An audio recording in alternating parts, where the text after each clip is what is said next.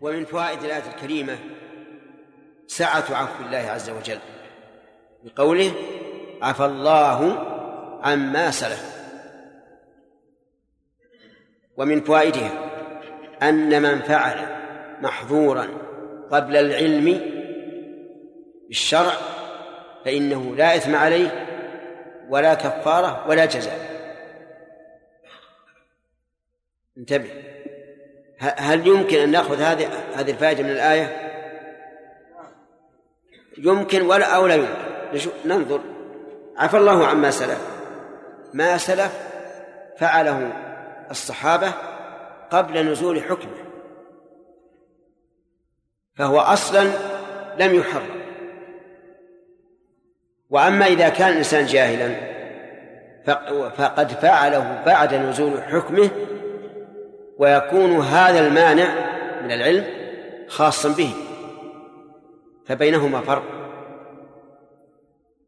بين شخص فعل محظورا لم يحرم وشخص آخر فعل محظورا قد حرم ولكنه جاهل. فالصورتان لا شك أنهما مفترقتان. لكن يقال لماذا عفى الله عنه؟ للجهل لا شك. لأنه, لأنه ما نزل الحكم فالصواب أن جميع الشرائع لا تلزم مع الجهل. لكن ربما يكون الإنسان قد فرط وقصر في الطلب بمعنى أنه قيل له إن هذا واجب أو إن هذا حرام وقصر في طلب الحق. وصار كما يقول العوام الذين يستدلون بالقرآن إذا كان موافقا لهواهم لا تسألوا عن أشياء إن تبد لكم تسؤ وهذا تنزيل للقرآن في غير محله. فالصحيح على كل حال أن الجاهل معذور. لا يأثم ولا تلزمه كفارة ولا غير ذلك. فإن قال قائل ينتقد هذا عليكم بقصة الرجل الذي جامع زوجته في رمضان. وأتى يستفتي النبي صلى الله عليه وعلى آله وسلم. فإنه لا يدري ماذا عليه. فالجواب أن الرجل ليس جاهلا. الرجل عالم بالحكم. لكنه جاهل بما يترتب على الحكم. والجهل بما يترتب على الحكم ليس بعذر. لأن الفاعل قد انتهك المحظور عن علم. فليس له عذر وعليه فيفرق بين الجهل بالحكم والجهل بما يترتب على الحكم. ومثل ذلك لو أن رجلا يعلم أن الزنا حرام فزنى وهو ثيب. فما عقوب؟ ما حده؟ الرجم. فقال أمسكه لو علم أن حده الرجم ما زنى. فنقول لا نمسك لأن الجهل بما يترتب ليس بعذر. أنت الآن فعلت الزنا معتقدا أنه حرام وتعلم أنه حرام فلا عذر لك. ولهذا لو سأله لو سألك سائل قال ما تقول في من زنى وهو جاهل؟ أتقيم عليه الحد أم لا؟ إن قلت إن قلت لا أخطأت. وإن قلت نعم أخطأت.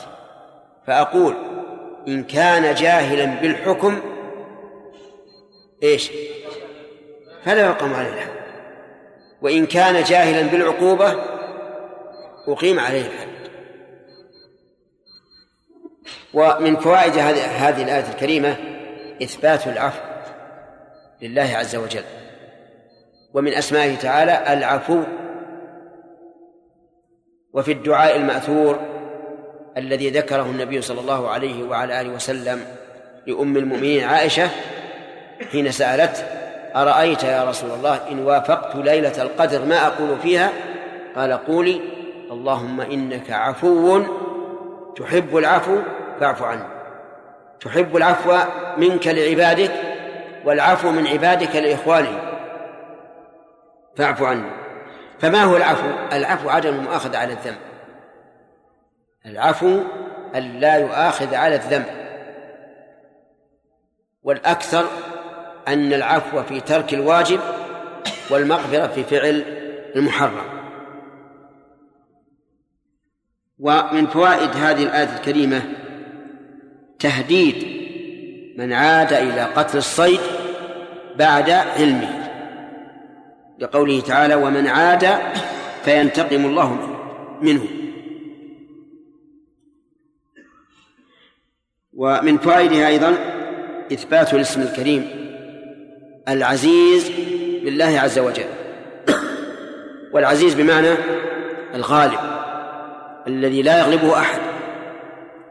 والعزيز بمعنى الذي يمتنع عليه النقص بأي وجه من الوجوه.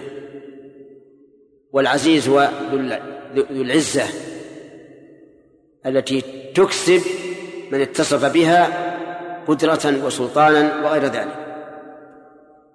ومن فوائده من فوائد الآية أن الله تعالى ذو انتقام لكن ممن؟ من المجرمين. كما قال تعالى إنا من المجرمين منتقمون. ولهذا لا يوصف الله تعالى بالانتقام مطلقا ولا يسمى بالمنتقم.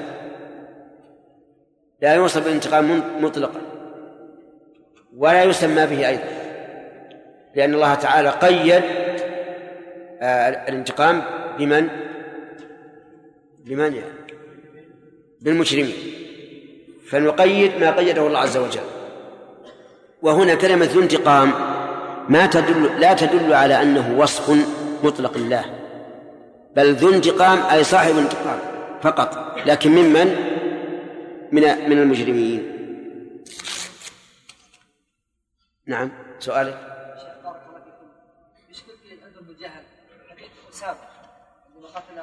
نعم. من جاهل بالحكم نعم.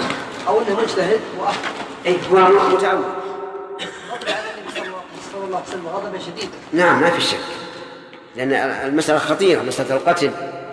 أليس المخطي عليه الكفارة؟ القتل له شأن خاص. غضب النبي صلى الله عليه وسلم. تحذيرا تحذيرا لا تحذيرا وإلا لا قتله. لأنه قتل نفسا معصوم الرجل هذا لما قال لا إله إلا الله عصم نعم.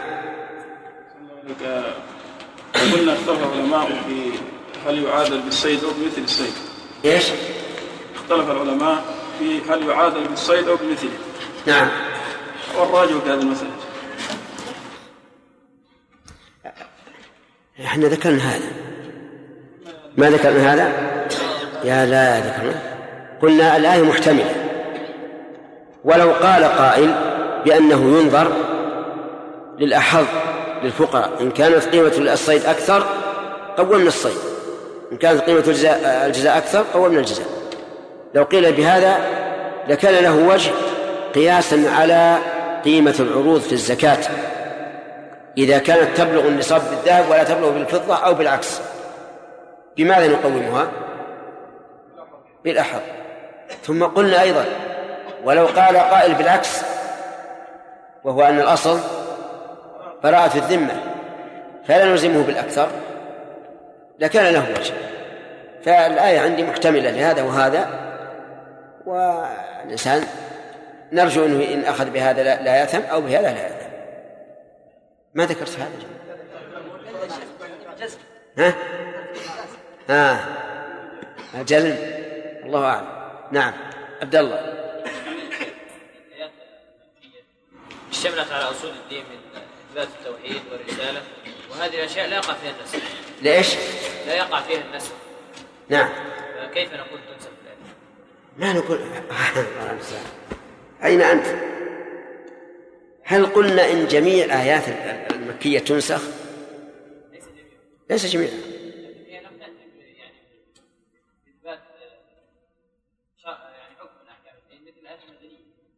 كيف ما ما ما جاءت بإثبات جاءت بأثبت الإثبات ها؟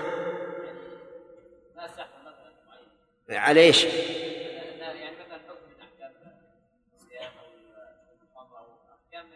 لا الصيام فيه حكم الصيام نسخ مرتين بل ثلاث مرات بعض العلماء يذكر أن لا يقع فيها النسخ ابدا إيش؟ بعض العلماء يذكر أن الآيات المكية لا يقع فيها النسخ. لا ما بصحيح ابدا. غير صحيح. كلها تحتمل. لكن لكن معلوم أن أصول الدين ما يمكن نسخه. وهل نقول لا يقع النسخ الآيات المكية بنفسها يعني؟ لا لا ما نقول هكذا. ما نقول هكذا. لكن نقول الآيات اللي هي أصول الدين ما يمكن تنسخ. نعم حديث اسامه رضي الله عنه فيه شيء من الاسلام نعم. وهل من احتمى بمثل ما احتمى ذلك الرجل الذي قال لا إله إلا الله يعصم دمه؟ نعم. يعصم دمه حتى يتبين خلاف ما قال. ها؟ إيش؟ لو فطن لهذا المشركون إيه. والمقاتلون ربما يعني ما يخالف. ولهذا فعلا في حرب الأفغان مع الروس. بعضهم يقول أشهد أن لا إله إلا الله وأشهد أن محمد رسول الله. إذا يعني أدركهم المقاتلون تفضل. نعم. يلا عبد الله. أعوذ بالله من الشيطان الرجيم.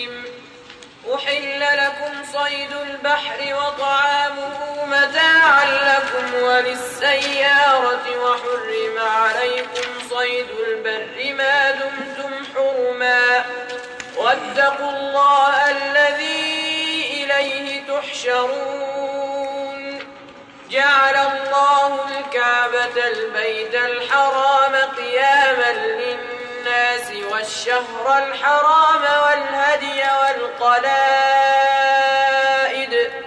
ذلك لتعلموا أن الله يعلم ما في السماوات وما في الأرض وأن الله بكل شيء عليم. اعلموا أن الله شديد العقاب وأن الله غفور رحيم أعوذ بالله من الشيطان الرجيم قال الله تبارك وتعالى إيش؟ منين؟ منين؟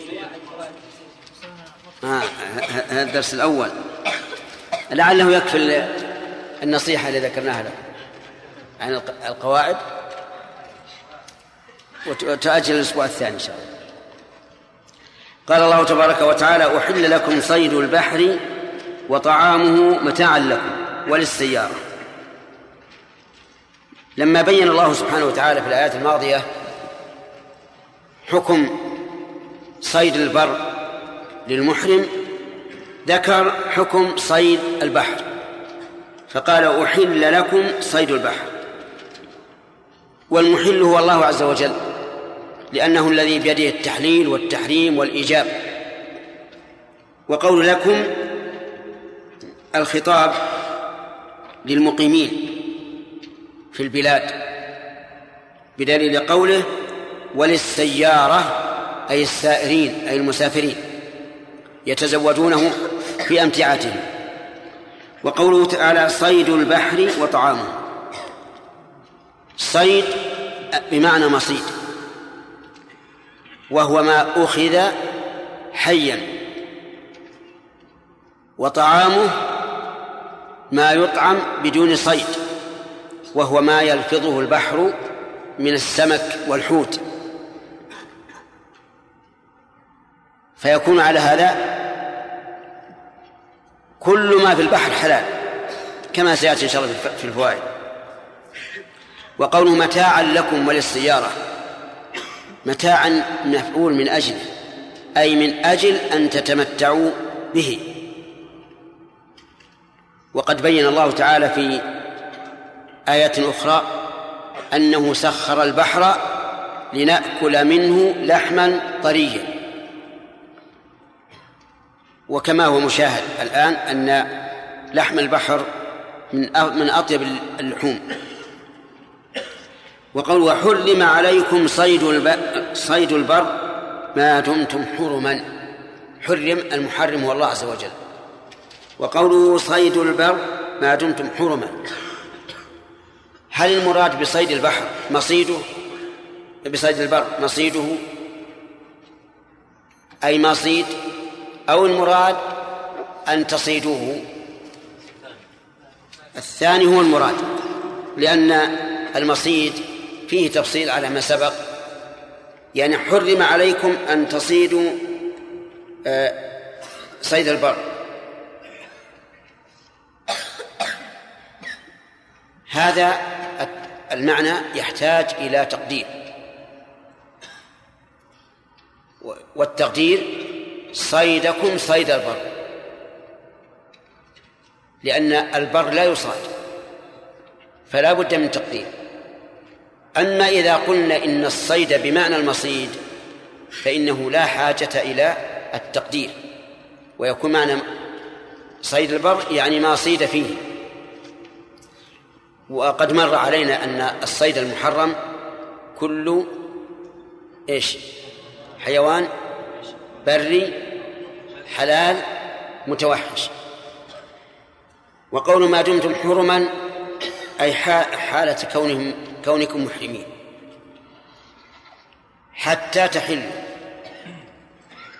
واتقوا الله. اتقوا الله بفعل أوامره واجتناب نواهيه. وهذا أعم ما قيل في تفسير التقوى. أنها اتخاذ وقاية من عذاب الله بفعل أوامره واجتناب نواهيه. الذي إليه تحشرون. الذي صفة للاسم الكريم الله وإليه تحشرون صلة الموصول. وقدم الجار قدم الجار والمجرور على عامله لإفادة الحصر ولتناسب رؤوس الآيات. ففيها ففي ذلك فائدة معنوية وفائدة لفظية. الفائدة المعنوية الحصر والفائدة اللفظية مناسبة رؤوس الآيات. ومعنى تحشرون أي تجمعون إليه. وذلك يوم القيامة. فإن الناس يحشرون إلى الله تبارك وتعالى كما جاء ذلك في السنة مبينا. في هذه الآية فوائد منها حل صيد البحر للمحلين والمحرمين. ويؤخذ من قوله وحرم عليكم صيد البر ما دمتم حرما. ومن فوائدها أنه لو وجد ماء فيه سمك داخل حدود الحرم فإنه يكون حلالا.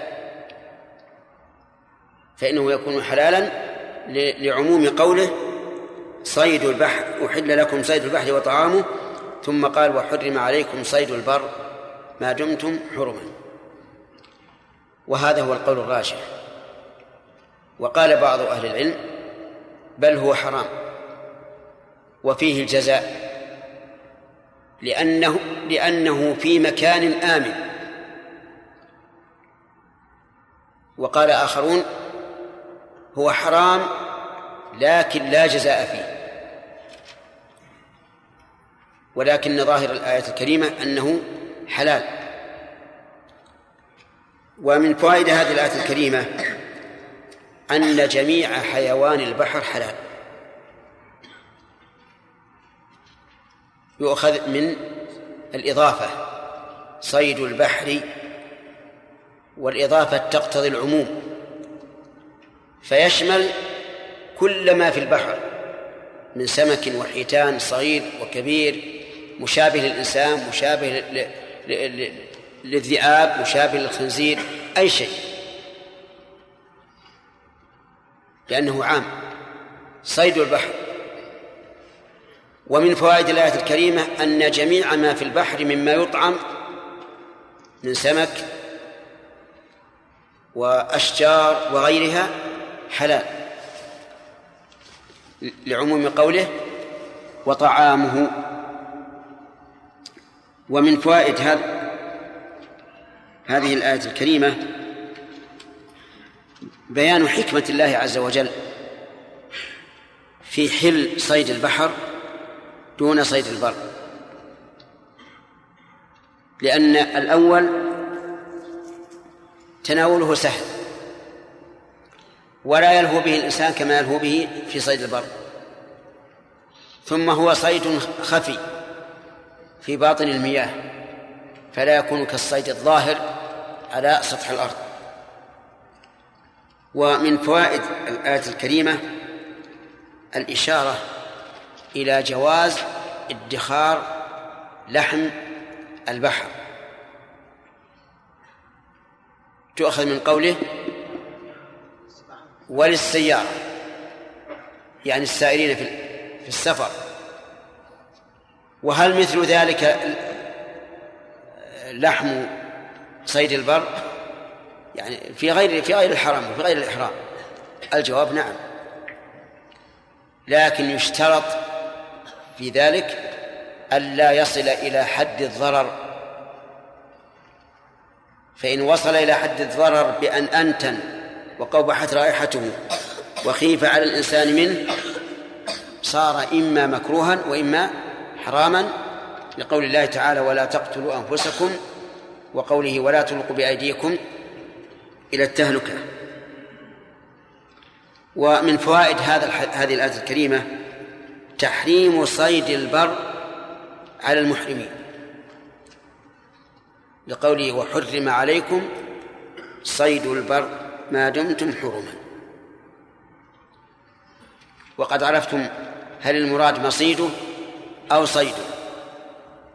فإن كان المراد صيده فالأمر ظاهر ولا إشكال فيه. أنه يحرم على المحرم أن يصيد صيد البر. لكن إذا قلنا المراد المصيد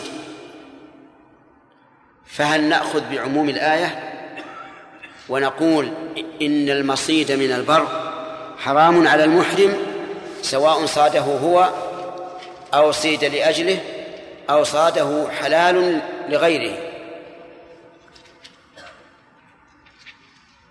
وقد عرفتم الخلاف في هذا أن بعض العلماء يقول إن المحرم لا يجوز أن يأكل من صيد البر سواء صيد له أو صيد لغيره أو صاده بنفسه. وبينا فيما سبق أن القول الراجع من أقوال العلماء أنه إن صاده المحرم فهو حرام وإن صيد له فهو حرام وإن صاده حلال لنفسه فهو حلال للمحرم. وهذا هو القول الراجح الذي تجتمع فيه الأدلة. ومن فوائد هذه الآية أنه لا يحل الصيد صيد البر لمن حل التحلل الأول وجه ذلك أن من حل التحلل الأول لم يزل محرما باق عليه من محظورات الإحرام النساء أفهمتم؟ أفهمتم الآن ولا لا؟ طيب هذا ما ذهب إليه بعض أهل العلم.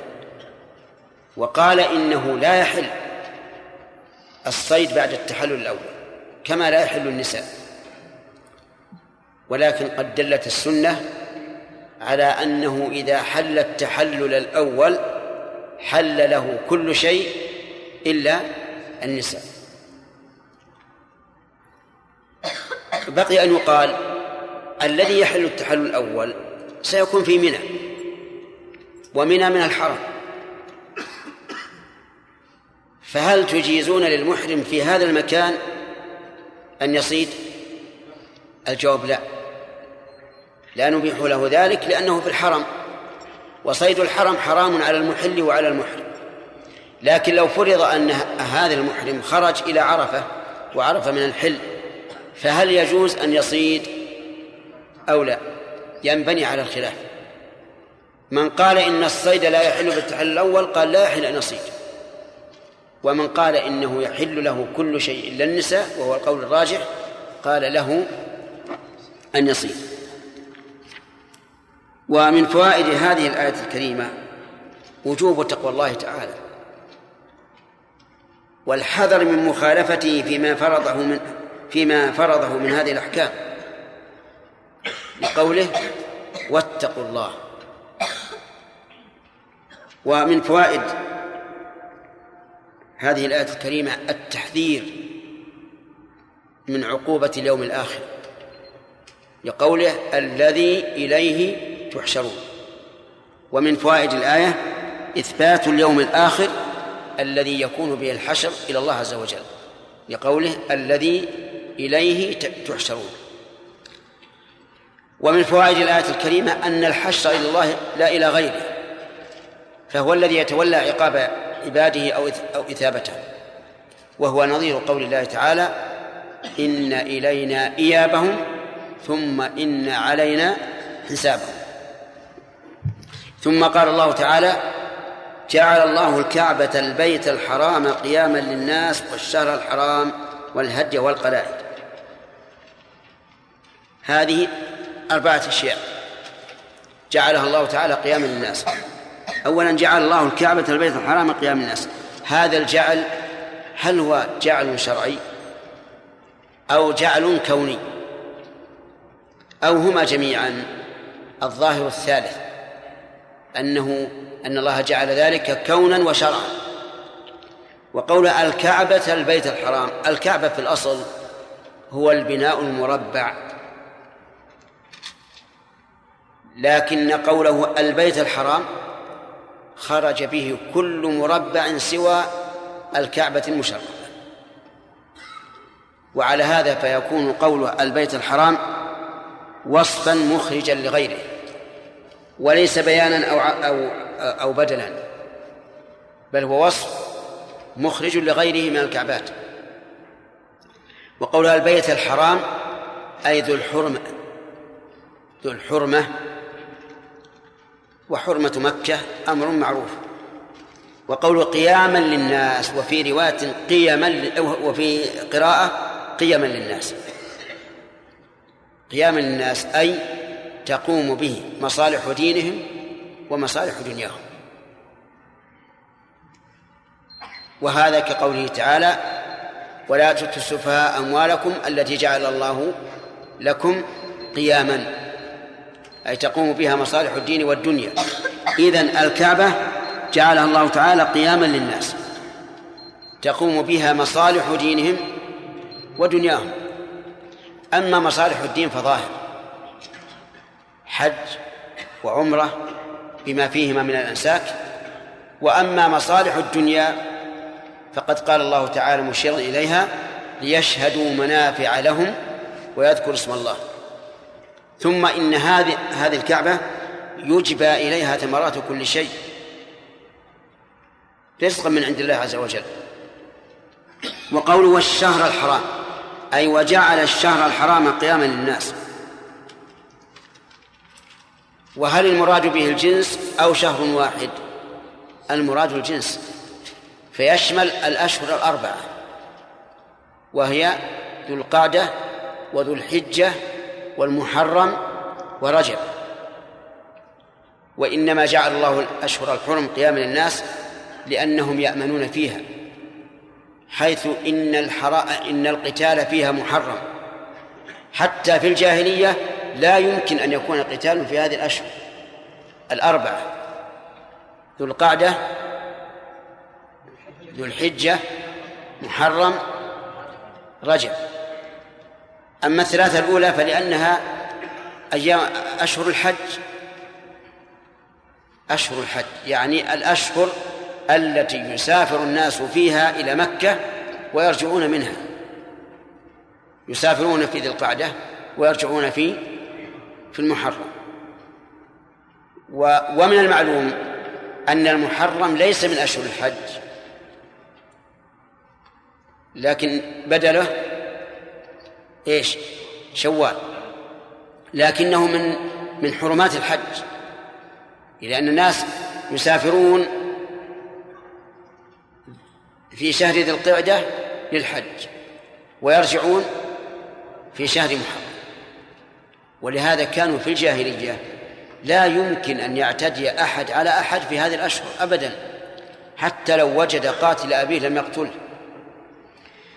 رجب هذا أيضا شهر معظم في الجاهلية. كالأشهر الثلاثة لا يمكن القتال فيه.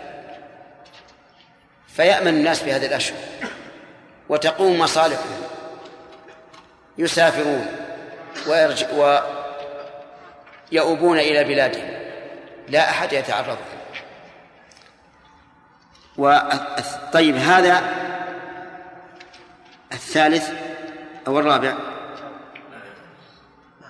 الثالث الثالث. الهدي. جعله الله تعالى قياما للناس. في دينهم ودنياهم. أما في دينهم فبالثواب. الذي يناله من الله عز وجل. وأما في دنياهم فالبيع والشراء والأكل والانتفاع بالجلود وما أشبه ذلك. فالهدي إذن قيام للناس. وأما قوله القلائد ففيها قولان. القول الأول أنهم كانوا في الجاهلية إذا حج الإنسان أو اعتمر. صنع قلادة من لحاء الشجر من السمر أو غيره. قلادة يتقلد بها ليعلم أنه حاج فيحترم. عجائب يعني. عادات غريبة. إذا حج واعتمر صنع قلادة يتقلدها. إذا رآه أحد قال هذا حاج أو معتمر. القول الثاني أن المراد بالقلائد ما يقلد الهدي. لأن الهدي يقلد في رقبته بما يشعر أنه هدي وهو آذان القرب النعال الخلقة البالية تعلق في أعناق الهدي إشارة إلى أنه هدي فيحترم. حتى قال بعضهم إن الرجل في الجاهلية يأكل العصب من الجوع ولا يمكن أن يذبح أو ينحر هذا الهدي. لأن لأن عليه علامة وهي القلائد. القلائد تكون في الغنم وتكون في الإبل وتكون في البقر وتزيد الإبل بالإشعار وهو شق سنامها حتى يسيل الدم فيعرف الناس أن هذه من الهدي. هذه كلها جعلها الله تعالى قياما للناس. فلننظر إلى الإعراب. جعل الله الكعبة البيت الحرام قياما. أين مفعول جعل الأول؟ الكعبة. والثاني قياما. وقوله والشهر الحرام آه، أين معطوف على الكعبة؟ وعلى هذا فيكون المفعول الثاني في المعطوفات مقدرا. أي والشهر الحرام قياما والهدي قياما والقلائد قياما.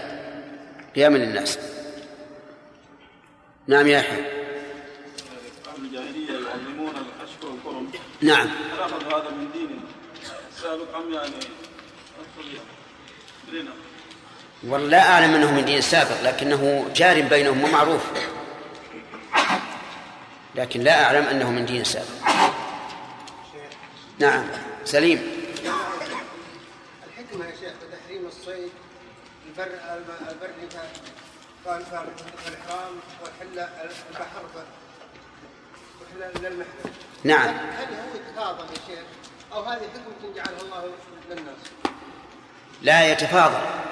إحنا ذكرنا في في تحريم صيد البر أن الحكمة من ذلك لئلا يتلهى الإنسان وينساب وراء وراء الصيود.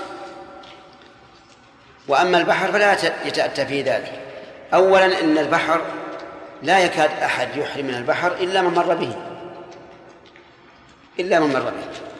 وثانيا أن البحر حتى لو فرضنا أن أحد من الناس أحرم من البر فيجوز أن يخوض البحر ويصيد.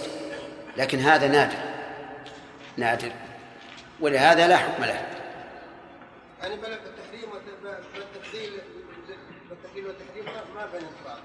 لا إيه ما بين فرق واضح. أحل صيد البحر لأن الناس لا يتلهون به كثيرا في حال الإحرام.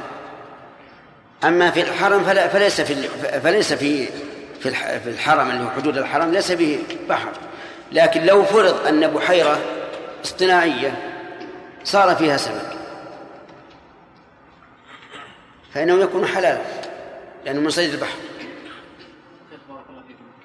الساحل ساحل البحر. نعم. حيوانات لا دم لها. لا إيش؟ لا دم لها. لا دم لها؟ اي مثل. ما ما يعني ما هي معروفة إلا عندنا الساحل. اي اسمها غريبة. لكنها تعيش في البر ولا تعيش في البر وانت تعيش في البحر. ومن هذه هذه يقول يقول بعض العلماء إذا كان أكثر حياتها في البحر فهي بحرية. ولو ولو عاشت في البر. وبعضهم يقول لا ما دام عاشت في البر فإنها ليست بحرية. إلا إذا كان عيشها في البر كحركة المذبوح.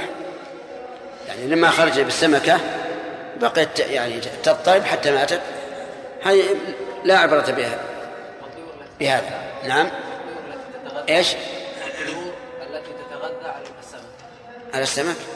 برية. ما عن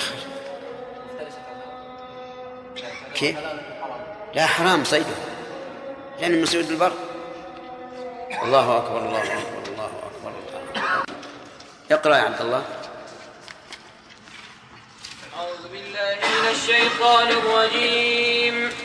جعل الله الكعبة البيت الحرام قياما للناس والشهر الحرام والهدي والقلائد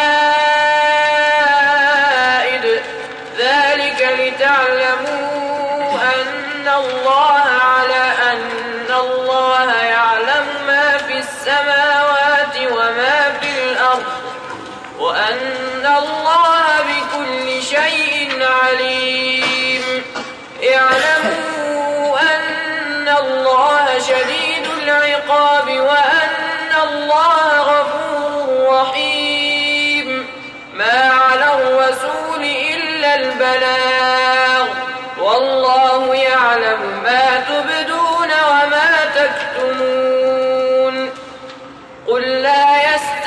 الخبيث والطيب ولو أعجبك كثرة الخبيث فاتقوا الله يا أولي الألباب لعلكم تفلحون. أعوذ بالله من الشيطان الرجيم. قال الله تعالى جعل الله الكعبة البيت, الحرام قياما للناس.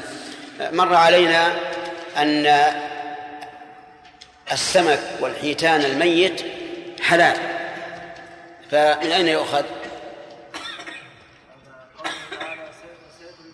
ارفع يدك بالاستقبال ها؟ قوله تعالى صيد البحر وطعامه أحل. أحل لكم صيد البحر وطعامه وجه الدلالة. يعني كل ما في في البحر هو حلال. لكن ما وجه الدلالة من أن الميت يكون حلالا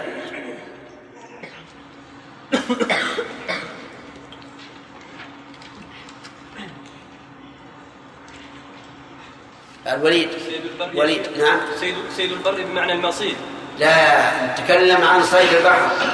إذا وجد ميتا عامه هل هو حلال ولا حرام؟ أخوك يقول حلال. وأتى بالآية لكن لم يبين وجه الاستدلال. وطعامه يا شيخ. وطعامه.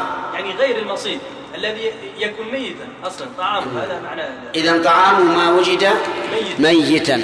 تمام. هكذا جاء عن ابن عباس وغيره رضي الله عنه.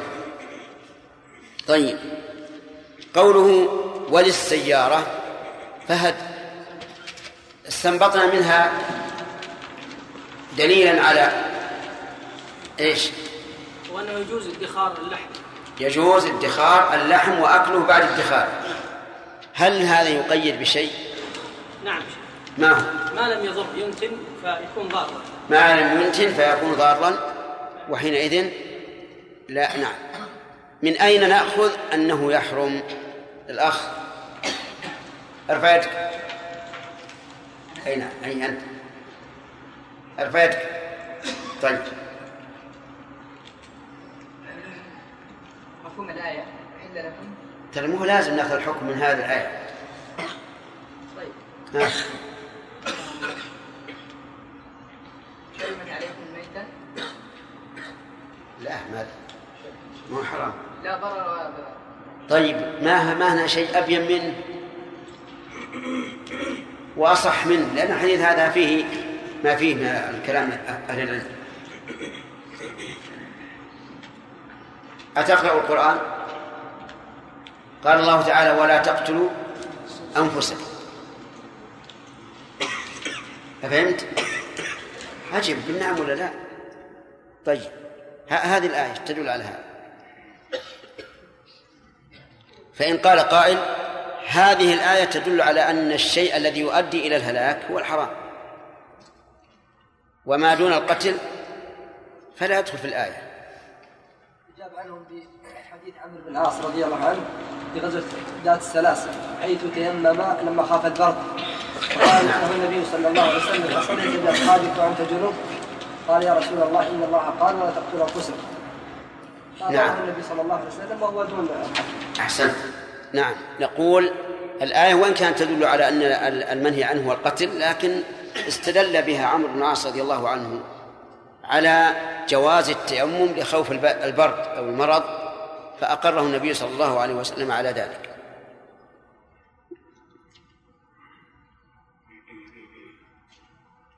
صيد البر المحرم الأخ الذي التفت يلا. أنت. اللي على يمينك. ارفع يدك. لا اللي على يمينك.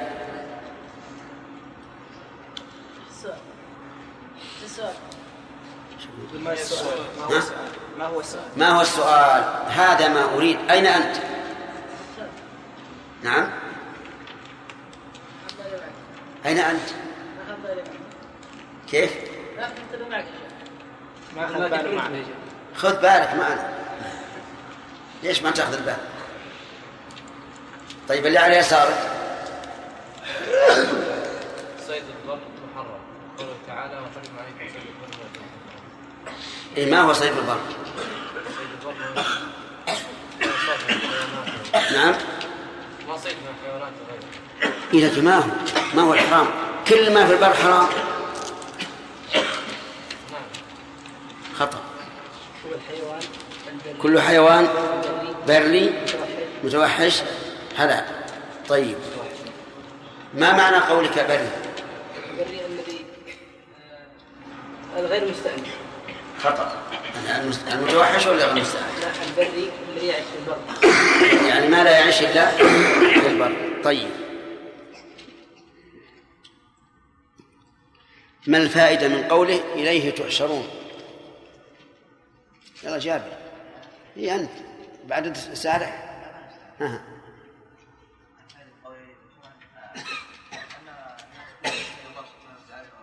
لكن ما الفائدة من ذكر بعد أن قال اتقوا الله؟ لكن ما الفائدة من كون تأتي بعد قول اتقوا الله؟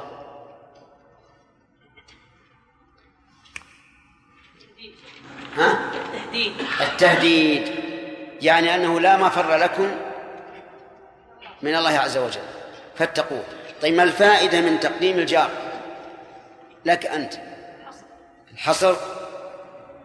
أحسنت. هل هناك قاعدة تؤسس عليها هذا الجواب؟ ما هو؟ ما هي؟ إذا قدم محقه التأخير. إذا قدم. محقه التأخير. نعم. فإنه يفيد الحصر. أحسن تمام. هذه قاعدة معروفة عند البلاغيين والأصوليين. قال الله تبارك وتعالى جعل الله الكعبة البيت الحرام قياما للناس. هذا الجعل شرعي أو قدري؟ نعم. جعل شرعي. شرعي فقط. وقدري كله. شرعي وقدري؟ كان شرعي. عجيب. هل هو شرعي ولا قدري؟ شرعي وقدري. شرعي وقدري. طيب البيت الحرام هل هو عطف بيان أو هو قيد؟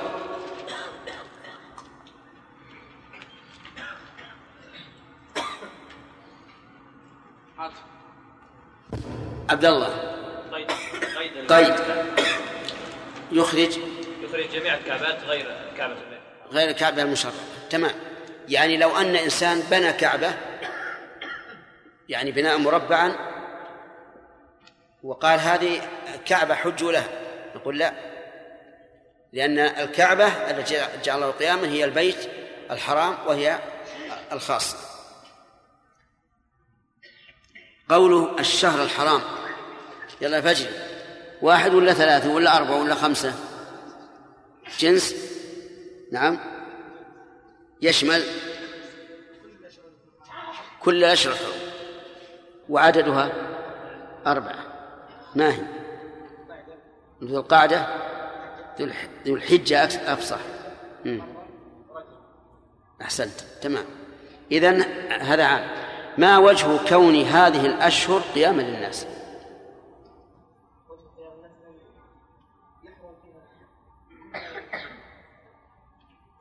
إيش؟ يحرم فيها القتال. فيأمن الناس في أسفارهم وفي أوطانهم لأنها آه، أشهر محترمة حتى في نعم. نبدأ الدرس الجديد الآن.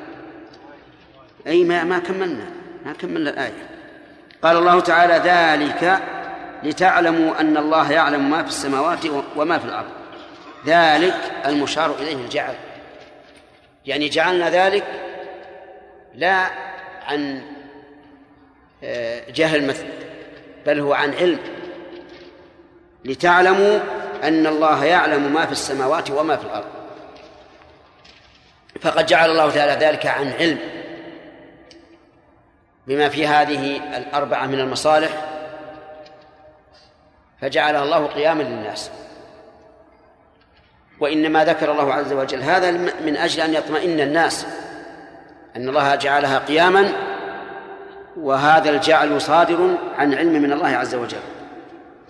وقوله يعلم ما في السماوات وما في الأرض. ما من صيغ العموم فيشمل كل ما في السماوات وما, وما في الأرض. والسماوات جمع سماء وعددها سبعة. ثبت ذلك بالقرآن والسنة. قال الله تعالى قل من رب السماوات السبع ورب العرش العظيم. والسنة متواترة في هذا أو مشهورة في هذا. آه وقولها الأرض جاءت بالإفراد لكن عددها سبع. لقوله تعالى الله الذي خلق سبع سماوات ومن الأرض مثلهن من المعلوم أن المثلية هنا لا يمكن أن تكون في الحجم والسعة وما أشبه ذلك. للفرق العظيم بين السماء والأرض. لا لكن المثلية في العدد.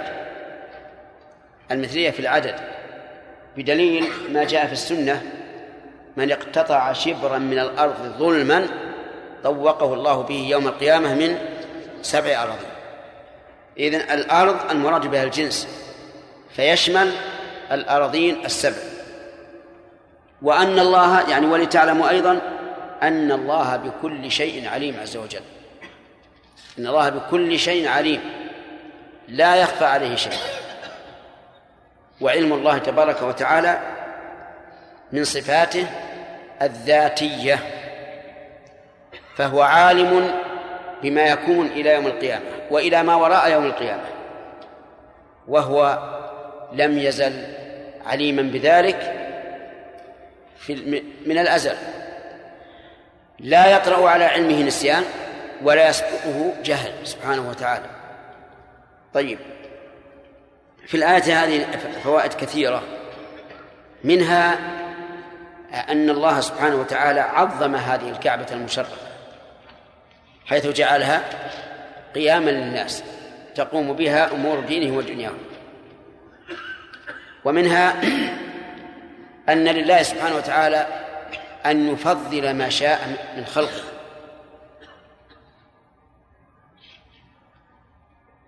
وهذا أمر معلوم وله أمثلة في القرآن والسنة. قال الله تعالى ولقد فضلنا بعض النبيين على بعض. وقال تعالى تلك الرسل إيه؟ تلك الرسل فضلنا على بعض تلك الرسل فضلنا بعضهم على بعض. منهم من كلم الله ورفع بعضهم درجات. وقال الله تعالى يسقى بماء واحد ونفضل بعضها على بعض في الأكل. فلله سبحانه وتعالى أن يفضل ما شاء من خلقه. ومن فوائد هذه الآية الكريمة أن الكعبة حرام أي محترمة معظمة. ولهذا كان ما حولها حراما. لا يقتل صيده ولا يقطع شجره. ومن فوائد هذه الآية الكريمة رحمة الله تبارك وتعالى بالخلق حيث يجعل لهم من مخلوقاته ما تقوم به مصالح دينهم ودنياهم. ومن فوائد هذه الآية الكريمة تعظيم الأشهر الحرم وأنها قيام للناس. وتعظيمها جاء في القرآن والسنة قال الله تبارك وتعالى إن عدة الشهور عند الله اثنا عشر شهرا في كتاب الله يوم خلق السماوات والأرض. منها أي من هذه الشهور أربعة حرم ذلك الدين القيم فلا تظلموا فيهن أنفسكم. وكذلك جاء في السنة. كما قال النبي صلى الله عليه وسلم مقررا ذلك إن دماءكم وأموالكم وأعراضكم عليكم حرام كحرمة يومكم هذا في شهركم هذا في بلدكم هذا. فإن قال قائل وهل يحرم فيها القتال؟ فالجواب أن أهل أن العلماء اختلفوا في هذا. فمنهم من قال إن تحريم القتال في الأشهر الحرم منسوخ ومنهم من قال إنه محكم. فالأول عليه الجمهور أنه منسوخ لعموم الأدلة الدالة على قتال المشركين بدون تقييد. والثاني هو الراجح أن الأشهر القتال فيها ممنوع. وما جاء عاما أو مطلقا في النصوص الأخرى فهو كغيره من العمومات والمطلقات يكون مقيدا بما دلت دل عليه الكتاب والسنة من تحريم القتال في الأشهر الحرم. فإن قال قائل أليس النبي صلى الله عليه وسلم قاتل في الأشهر الحرم؟ كغزوة حنين. فالجواب بلى لكن هذا كان امتدادا لفتح مكة. وفتح مكة لم يكن في الأشهر الحرم بل كان في رمضان. وعلى هذا فنقول إذا اعتدى الكفار علينا في الأشهر الحرم فلنا أن نقاتل. ولو في الأشهر الحرم لأن قتالنا هذا دفاع. والإنسان يجب عليه أن يدافع عن نفسه في أي مكان وفي أي زمان. حتى مثلا في مكة القتال فيها حرام ولا غير حرام؟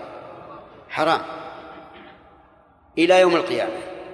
لكن لو قاتل قاتلنا أهل مكة أو قاتلنا أحد من غير أهلها في مكة فإننا نقاتله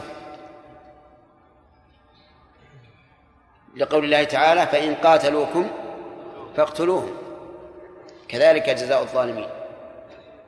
إذن نعم الكافرين.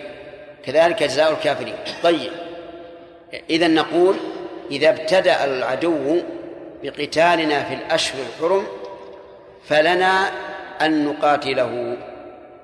ثم هل هذا على سبيل الوجوب أو الاستحباب أو الإباحة؟ ينظر فيه.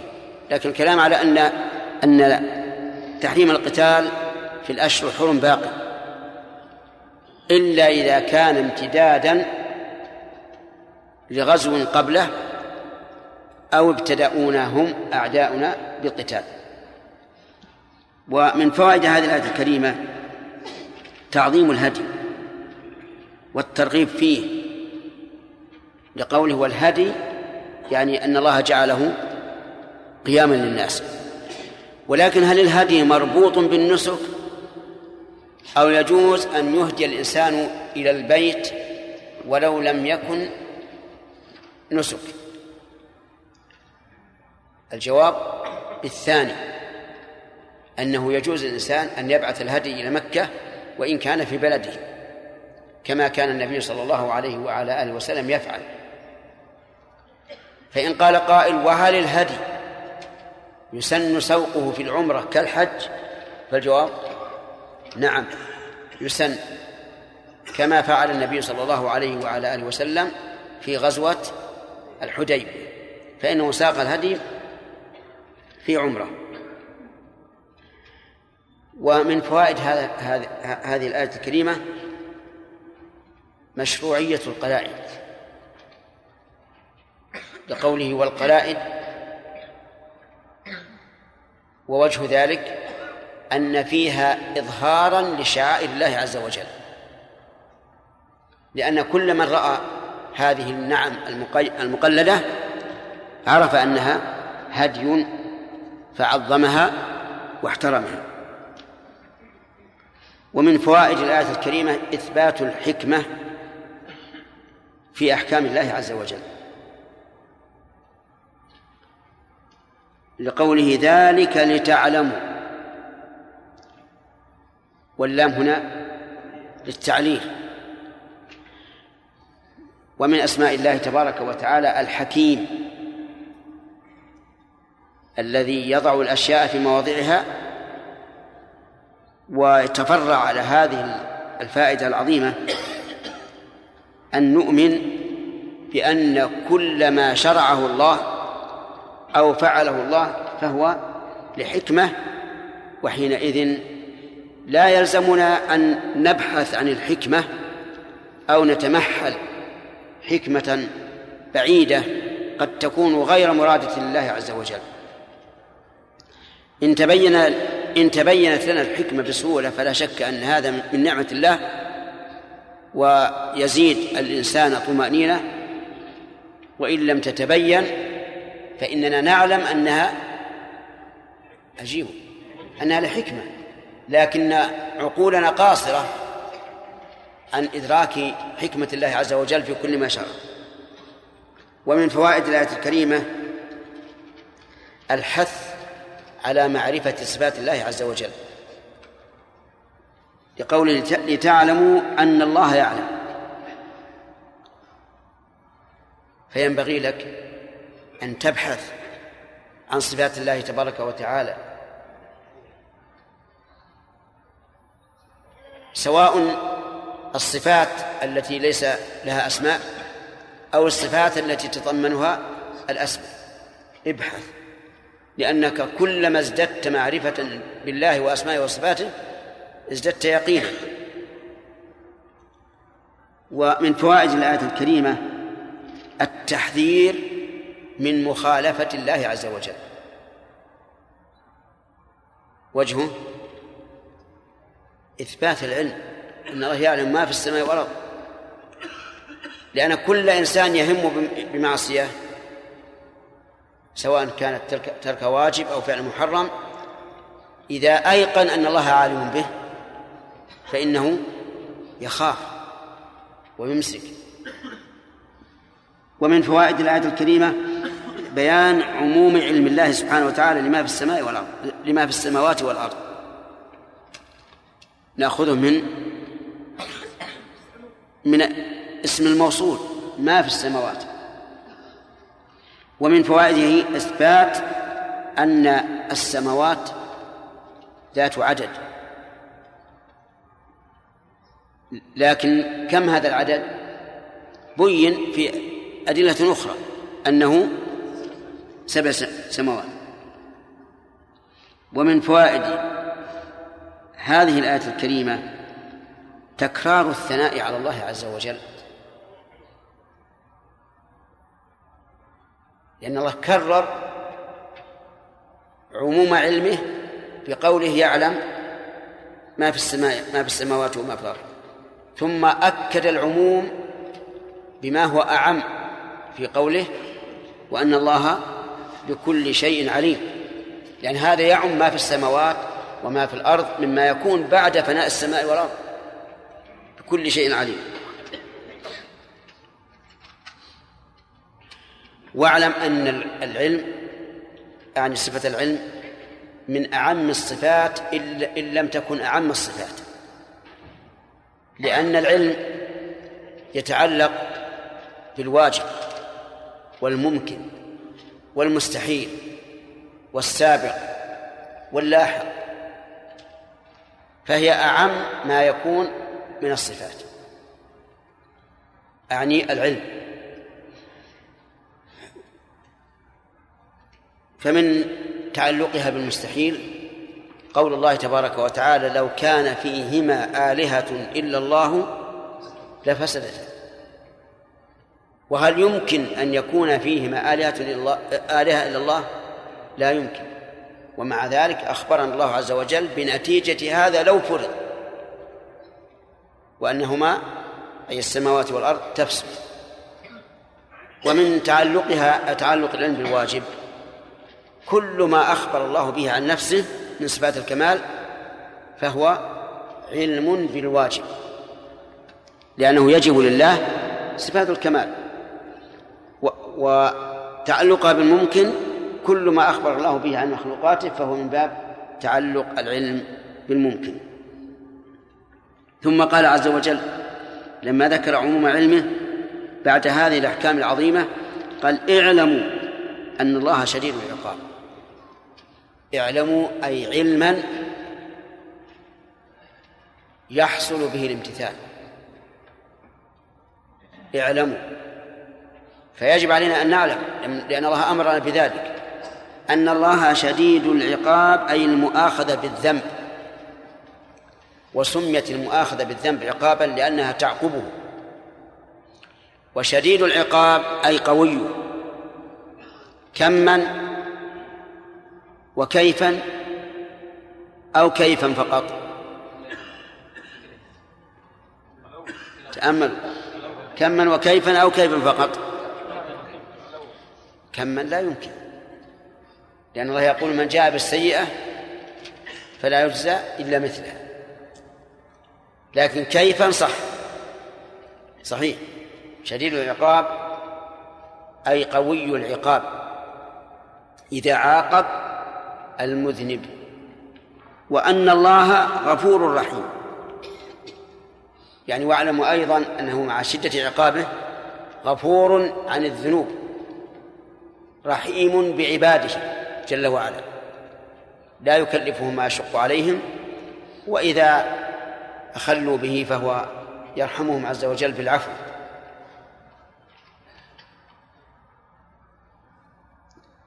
قارن بين هذه الآية وبين قوله تعالى نبئ عبادي أني أنا الغفور الرحيم وأن عذابي هو العذاب الأليم. تجد بينهما فرقا.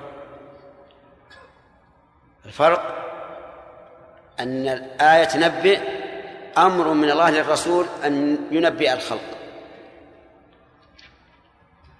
وقدمت وقدم الوصف بالمغفرة والرحمة على العذاب الأليم لأن المقصود الإخبار عن صفة الله عز وجل. فقدم الجانب الذي فيه اللطف والإحسان. وهذه ذكرت عقيب أحكام عظيمة قد يخل بها المرء فقدم فيها جانب إيش؟ التهديد جانب التهديد. اعلموا أن الله شديد العقاب وأن الله غفور رحيم. في هذه الآية الكريمة وجوب العلم عن يقين. لقول اعلموا. ومن فوائدها أن الله تعالى شديد العقاب لمن خالف أمره سواء بفعل ما حرم أو بترك ما أوجب. فإن قال قائل ظاهر هذه الآية أن الله سيعاقب من خالف أمره على كل حال فالجواب أنك إذا قرأت آخرها تبين لك أنه في مقابل ذلك هو غفور رحيم. ثم أقرنها بالآية الأخرى إن الله لا يغفر أن يشرك به ويغفر ما دون ذلك لمن يشاء. ومن فوائد هذه الآية الكريمة إثبات العقاب وهو مؤاخذة المذنب بما يستحقه من من العقوبة. ومن فوائدها إثبات هذين الاسمين الكريمين وهما الغفور والرحيم. الغفور أي ذو المغفرة. كما قال عز وجل وإن ربك لذو مغفرة للناس على ظلمهم والرحيم يعني ذا الرحمة كما قال الله تعالى وربك الغني ذو الرحمة فنثبت هذين الاسمين لله عز وجل. ونثبت ما دل عليه من الصفة وهي المغفرة في غفور والرحمة في رحيم. وهل نثبت الأثر؟ يعني الحكم المترتب على هذه الصفة؟ الجواب نعم. يغفر لمن يشاء ويرحم من يشاء. طيب.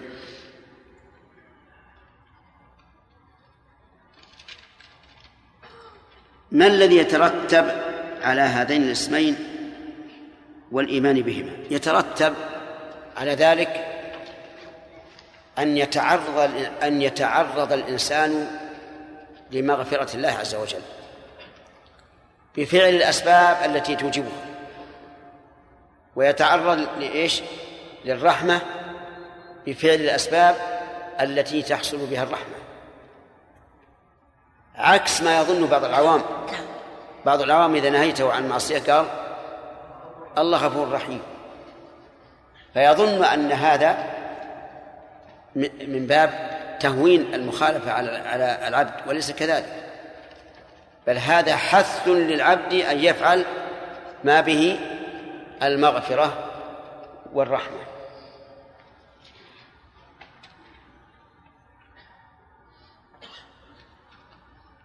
من فوائد هذه هذه الآية الجمع بين أسماء الله تبارك وتعالى التي ينتج من الجمع بينها وصف زائد على الوصف الذي تفيده بدون اجتماع. فمثلا إذا قلنا أنه غفور رحيم صار المعنى أنه غفور للذنوب ورحيم بحصول المطلوب في في الطاعات. ولهذا كان المعصية الواحدة بواحدة والطاعات الواحدة بعشر إلى سبعمائة ضعف إلى أضعاف كثيرة ثم قال الله عز وجل ما على الرسول إلا البلاغ. والله يعلم ما تبدون وما تكتمون. ما على الرسول ما نافية. وعلى الرسول خبر مقدم والبلاغ مبتدا مؤخر. وقالوا ما على الرسول أن أل هنا للعهد. أي العهود يا حجاج؟ نعم. وين؟ أين أنت. إيه؟ ال هنا للعهد إيش؟ ذهني متأكد؟ طيب. إذا مع ال للعهد الذهني فمن المعهود ذهنا بأنه الرسول بالنسبة لهذه الأمة؟ محمد بن عبد الله بن عبد المطلب عليه الصلاة والسلام. والرسول بمعنى المرسل. وقوله إلا البلاغ أي بلاغ الرسالة. وأما هداية الخلق فليس فليست على الرسول عليه الصلاة والسلام. عليه أن يبلغ. وإذا بلغ انتهت وظيفته. ولهذا قال والله يعلم ما تبدون أي ما تظهرون وما تكتمون أي تخفون. يعني معنى أن أعمالكم ليست إلى الرسول عليه الصلاة والسلام وليس مسؤولا عنها وإنما الذي يحاسبكم عليها هو الله الذي يعلم ما تبدون وما تكتمون. نعم. نعم. القتال في الاشهر الحرم نعم. محكم. نعم. ارتكاب المعاصي في الاشهر الحرم هل لها يعني ذنب أعظم؟ هذا ينبني على قوله تعالى فلا تظلموا فيهن أنفسكم. هل الضمير فيهن يعود على الأشهر الحرم أو يعود على اثنا عشر شهرا؟ وفيها خلاف لكن لا شك أن الذنوب في الأشهر الحرم أعظم. أعظم لأن الضمير سواء قلنا عائد على الجميع أو على أو عليهن يدل على تأكيد النهي عن الظلم في هذه الأشهر الأربعة. وللعلماء قاعدة في هذه المسألة يقولون إنها تضاعف الحسنات والسيئات في كل زمان ومكان فاضل. نعم يا سليم؟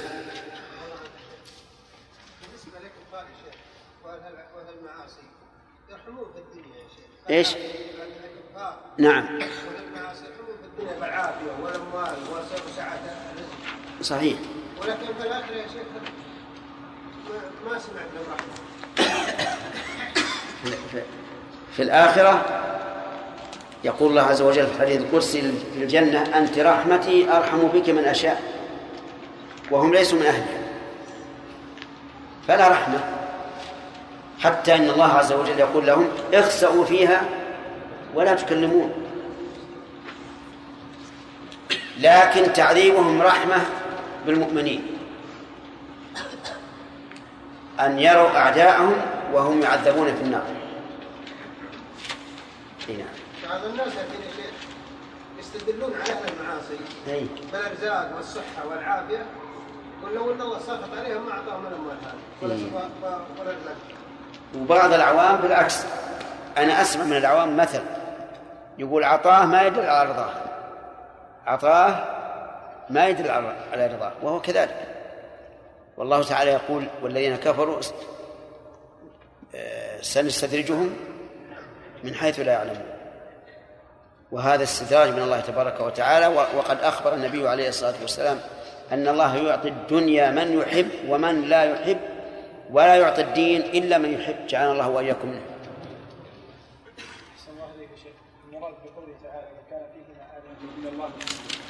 أي آلهة تصرف وتدبر أو إيش؟ آلهة تصرف وتدبر شؤون الكون أو آلهة تعبد فقط؟ لا الأول. الأول. أو يقال آلهة حق. آلهة حق لأن الآلهة لا تعبد من دون الله. وإن سموها آلهة فهي كما قال الله عز وجل عنها إن هي إلا أسماء سميتموها. مجرد أسماء على غير مسمى. نعم يا فهد. درس الامس سأل أحد الأخوة أثناء الأذان عن الحيوانات التي تعيش في البر وفي البحر عيشة كاملة لا حركه المذبوح التماسيح والضفادع والسلاحف ما أدري شيخ هذه يغلب جانب البر؟ تعتبر لابد أنها محرمة. لا لا. لأن التي تعيش كحرف مذبوح. كثير من السمك الكبار ما تموت على طول. تبقى ساعات لكنها تكون مضطربة ومغمى عليها وتموت بعدين التي تعيش عيشه كامله ها؟ تعيش عيشة كاملة تبيض في البر وتعيش في البحر. إي نعم. بعض العلماء يقول المعتبر الأكثر. إذا كانت تعيش في هذا وهذا فالمعتبر الأكثر. لأن الوصف ال- الغالب هو الذي يعتبر.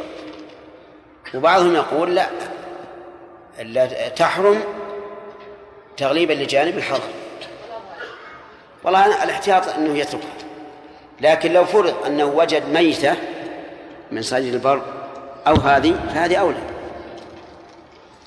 نعم يا آدم.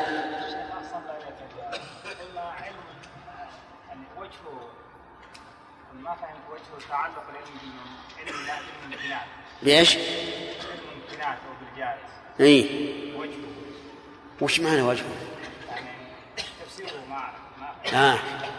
آه مثلا وجود الخلق من الممكنات أو المستحيلات أو الواجبات. ها؟ من الممكنات. فالله تعالى يتحدث عن المخلوقات. خلق السماوات في ستة أيام استوى على العرش وما أشبه هذا. هذا من العلم بالممكنات.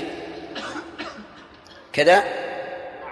طيب علمه أيضا بما يكون من عقوبات ال- ال- المذنبين وإثابة الطائعين هذا علم بالممكنات.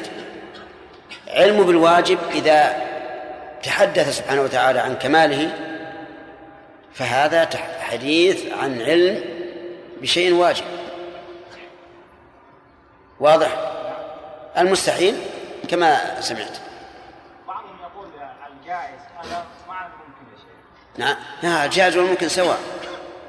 يعني بعضهم يعبر جائز وبعضهم يعبر ممكن. ولا فرق. نعم. سعد في بعض الانواع من الاسماك في بعض بعض الأنواع من الاسماك نعم. تدخر ولكن لا تؤكل إلا إذا تغير طعمها. يعني تغيرت وقاربت على ان على أن تنتن يعني؟ تعفن مم. فأن يأكلها الناس. فما حكم؟ وقبل؟ هي مرغوبة لهذا هذا النوع. ها؟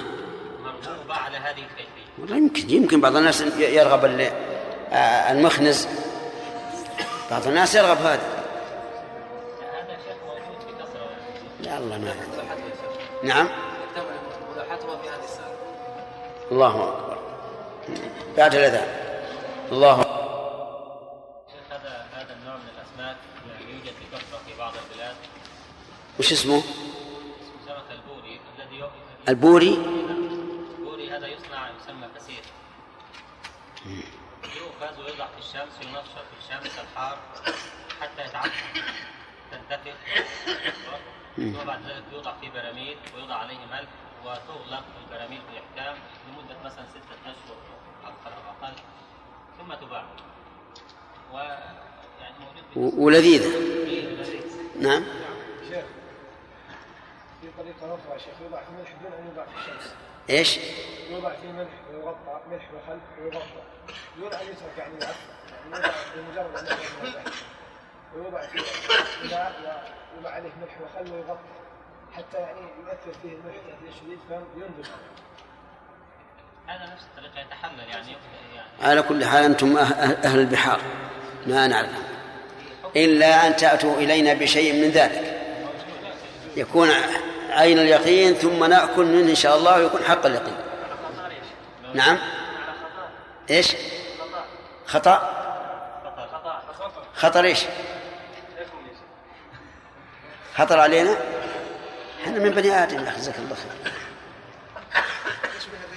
نعم. الرسول إلا البلاغ. والله يعلم ما تبدون وما تكتمون. قل لا يستوي الخبيث والطيب ولو أعجبك كثرة الخبيث.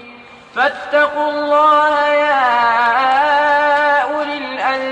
الألباب لعلكم تفلحون. يا أيها الذين آمنوا لا تسألوا عن أشياء إن تبد لكم تسؤكم وإن تسألوا عنها حين ينزل القرآن تبد لكم عفى الله عنها. والله غفور حليم.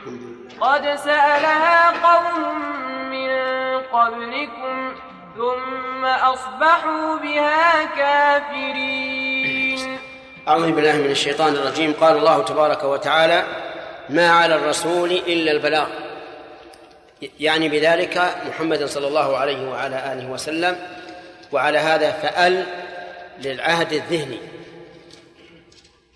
وقوله إلا البلاغ أي إلا تبليغ إلا تبليغ ما أوحي إليه. وهذا الحصر كما لا يخفى حصر إضافي لأن النبي صلى الله عليه وسلم عليه واجبات أخرى عليه الصلاة الصدقة الصيام الحج الجهاد وغير ذلك. لكن ما عليه بالنسبة لكم إلا البلاغ. يعني إلا أن يبلغكم وليس عليه هداه وليس عليه هداكم. فالهدى أو فالهداية بيد الله. إذن هذا الحصر إضافي. وش معنى إضافي؟ أي بالإضافة لما يجب لكم عليه. ما على الرسول يعني لكم إلا البلاغ. أما الهداية فهي إلى الله عز وجل. والله يعلم ما تبدون وما تكتمون. هذا الذي يتفرع عليه الحساب. والله يعلم ما تبدون أي ما تظهرونه من الأعمال القولية والفعلية.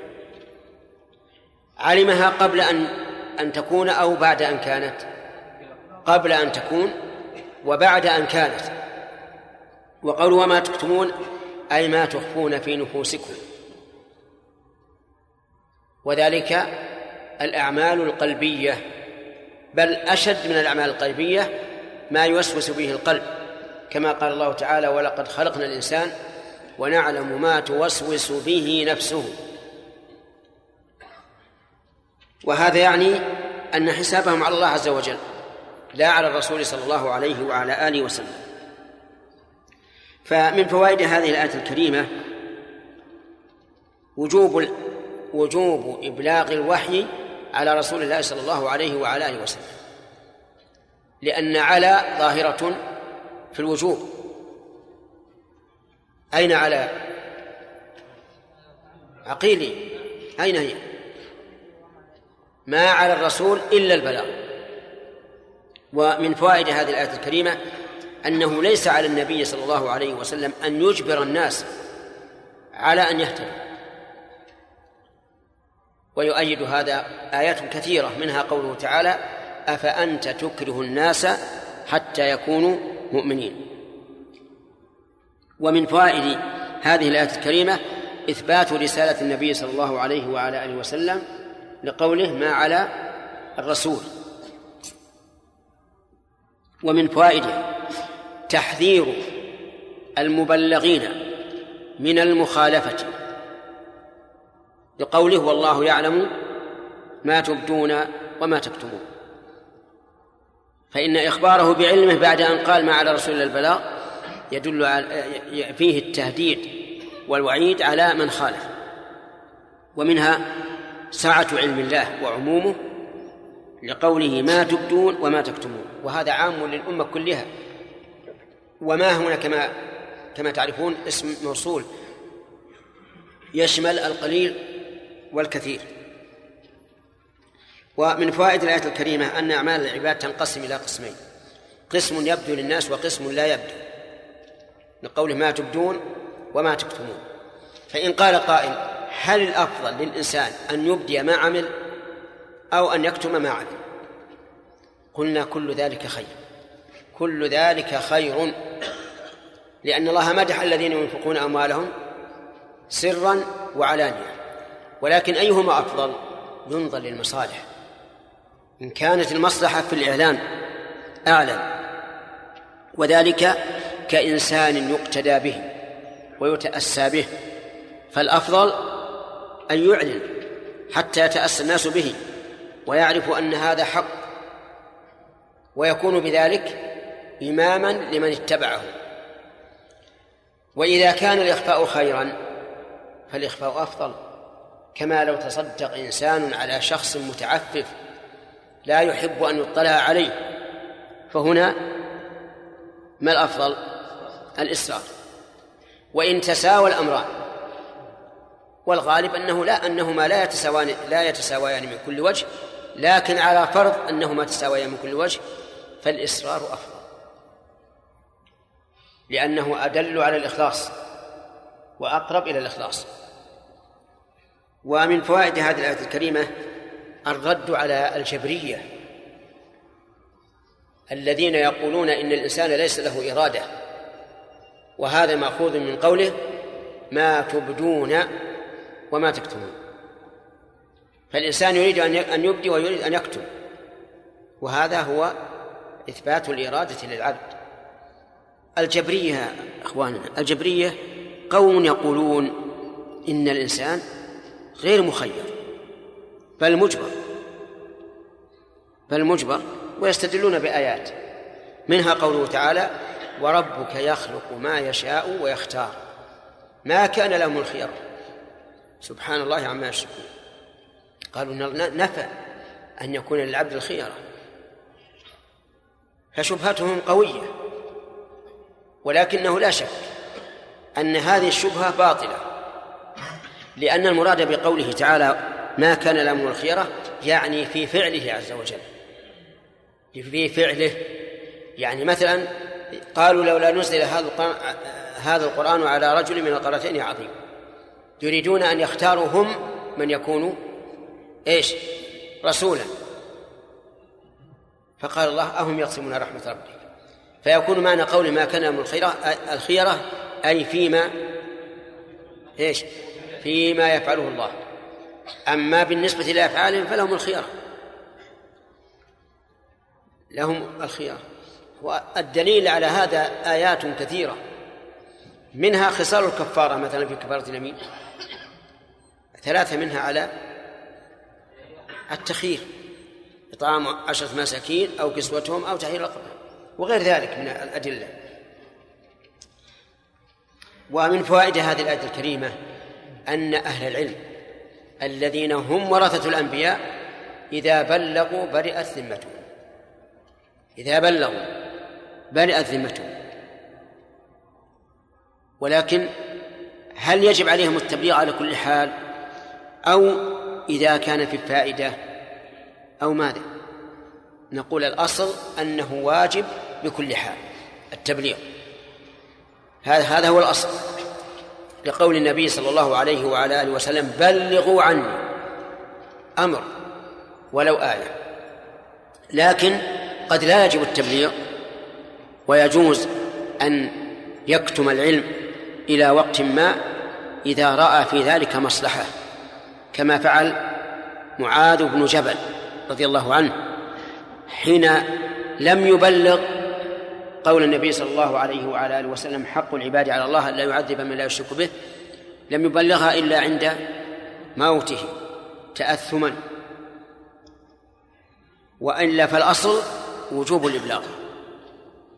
أما إذا سئل الإنسان عن العلم فإذا كان السائل مسترشدا وجب أن يبلغ. وجب أن يبلغ السائل. هذا إذا كان مسترشدا. وأما إذا كان ممتحنا فإنه فإن الإنسان بالخيار. إن شاء بلغ وإن شاء منع. لأن هذا السائل غير مسترشد لا يريد العلم. يريد أن يمتحن هذا المسؤول. فهو بالخيار. وهل الأفضل أن يبلغ أو الأفضل أن لا يبلغ؟ في هذا تفصيل. إن كان هذا السائل إذا ترك صار في ذلك إذلال له وخزي فليترك وإن كان إذا ترك ازداد شره وطغى طغيانه فإنه يجب أن يبلغ ويبين له ضلاله. فالمسألة يرجع فيها إلى المصالح. فإن قلت ما هو ميزان المصالح؟ قلنا كل إنسان مسؤول عن نفسه. كل إنسان مسؤول عن نفسه وكل قضية لها حكم. ولهذا يمر بكم أحيانا في في الإجابات عن بعض الأدلة يقال في هذه يقال فيها إنها قضية قضية عين. كل إنسان حسب ما يرى والله حسيب. ثم قال الله تعالى قل لا يستوي الخبيث والطيب. قل يا محمد لا يستوي.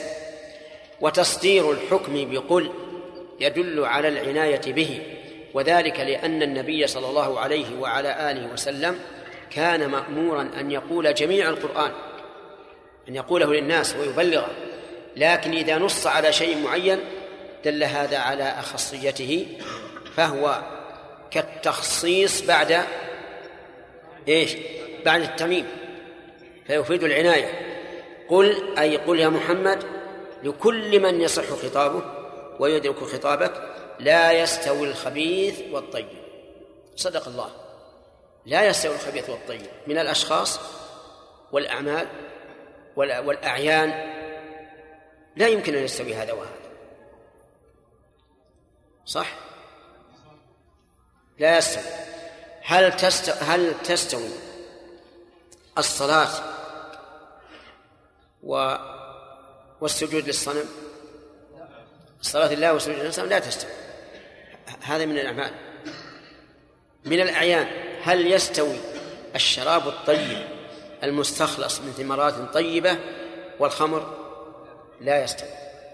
بالنسبة للأشخاص هل يستوي المؤمن الطيب والكافر الخبيث؟ لا. وهل مجر إذن الخبيث والطيب من كل شيء. من الأشخاص والأعيان و... والأقوال والأفعال من كل شيء. هل يستوي ذكر الله والغيبة؟ لا. إذن هذا عام. قل لا يستوي الخبيث والطيب. ولو أعجبك كثرة الخبيث. قوله ولو أعجبك الخطاب هنا ليس للرسول عليه الصلاة والسلام. لأن الرسول لا يعجبه كثرة الخبيث. لكن ولو أعجبك أيها المخاطب أي قل للإنسان لا يستوي الخبيث والطيب ولو أعجبك أيها المخاطب. ولو أعجبك كثرة الخبيث. وليس الخطاب للرسول عليه الصلاة والسلام لأنه لأن نعلم علم اليقين أنه صلى الله عليه وعلى آله وسلم